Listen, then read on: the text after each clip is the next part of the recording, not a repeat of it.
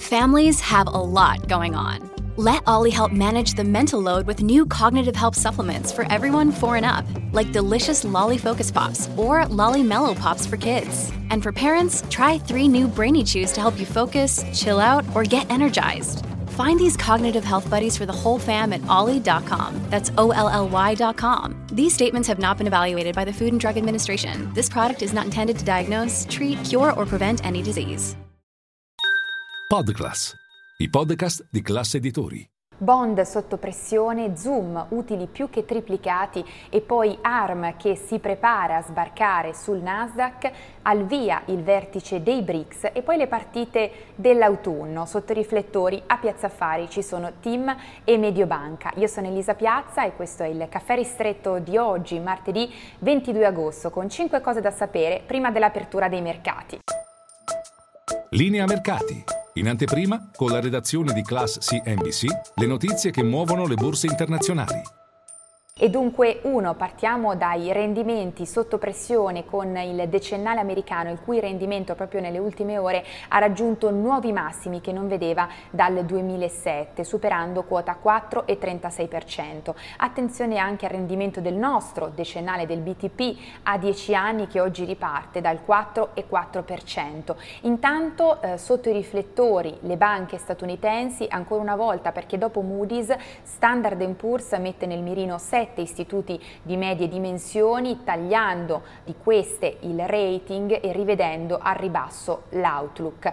E poi due, veniamo a Zoom che ha presentato ieri sera a mercati chiusi i suoi risultati per il secondo trimestre. Ha ampiamente battuto le attese tanto che il titolo in after hours guadagna oltre 4 punti percentuali. In particolare attenzione agli utili che sono più che triplicati rispetto a un anno fa.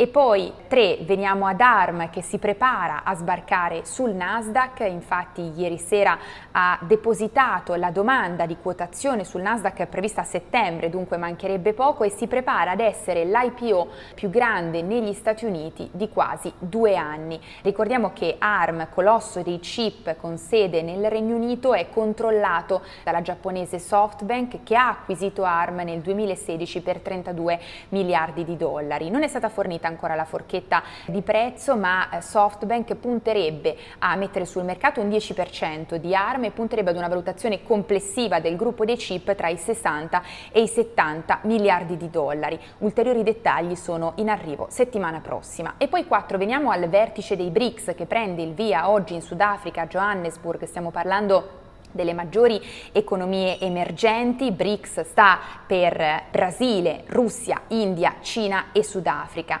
un vertice che rappresenta, comprende, pensate, il 42% della popolazione e i paesi BRICS rappresentano anche un quarto dell'economia globale. L'obiettivo è quello di rafforzare il blocco allargando anche l'alleanza ad altri paesi, 40 sarebbero i paesi interessati ad entrare nel eh, blocco e poi non solo anche quello di smarcarsi dagli Stati Uniti. In questo caso in particolare il presidente brasiliano Lula si prepara oggi a proporre una valuta, una moneta unica alternativa al dollaro comune a tutti i paesi BRICS e poi ovviamente attenzione anche a quelli che sono gli obiettivi di Pechino perché eh, di fatto Xi Jinping intende rafforzare ulteriormente la sua presenza in Africa.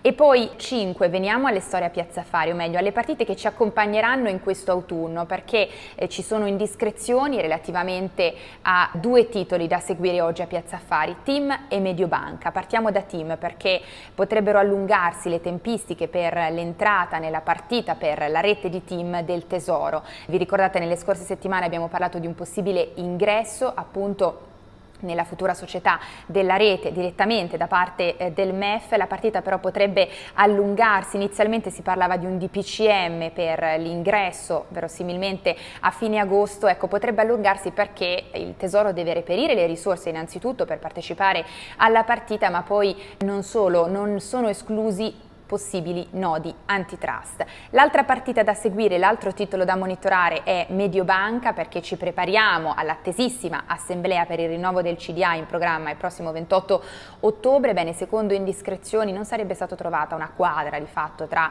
il CDA di Mediobanca e eh, Delfin, primo azionista, ricordiamo, di Piazzetta Cuccia e in particolare la Delfin di Del Vecchio si preparerebbe a presentare una lista sì di minoranza ma qualificata, quindi lunga, non più con soli tre eh, potenziali membri ma addirittura 5, 6 o 7. Staremo a vedere. È tutto per il nostro caffè ristretto, noi ci vediamo in diretta a Caffè Affari con tutte le notizie.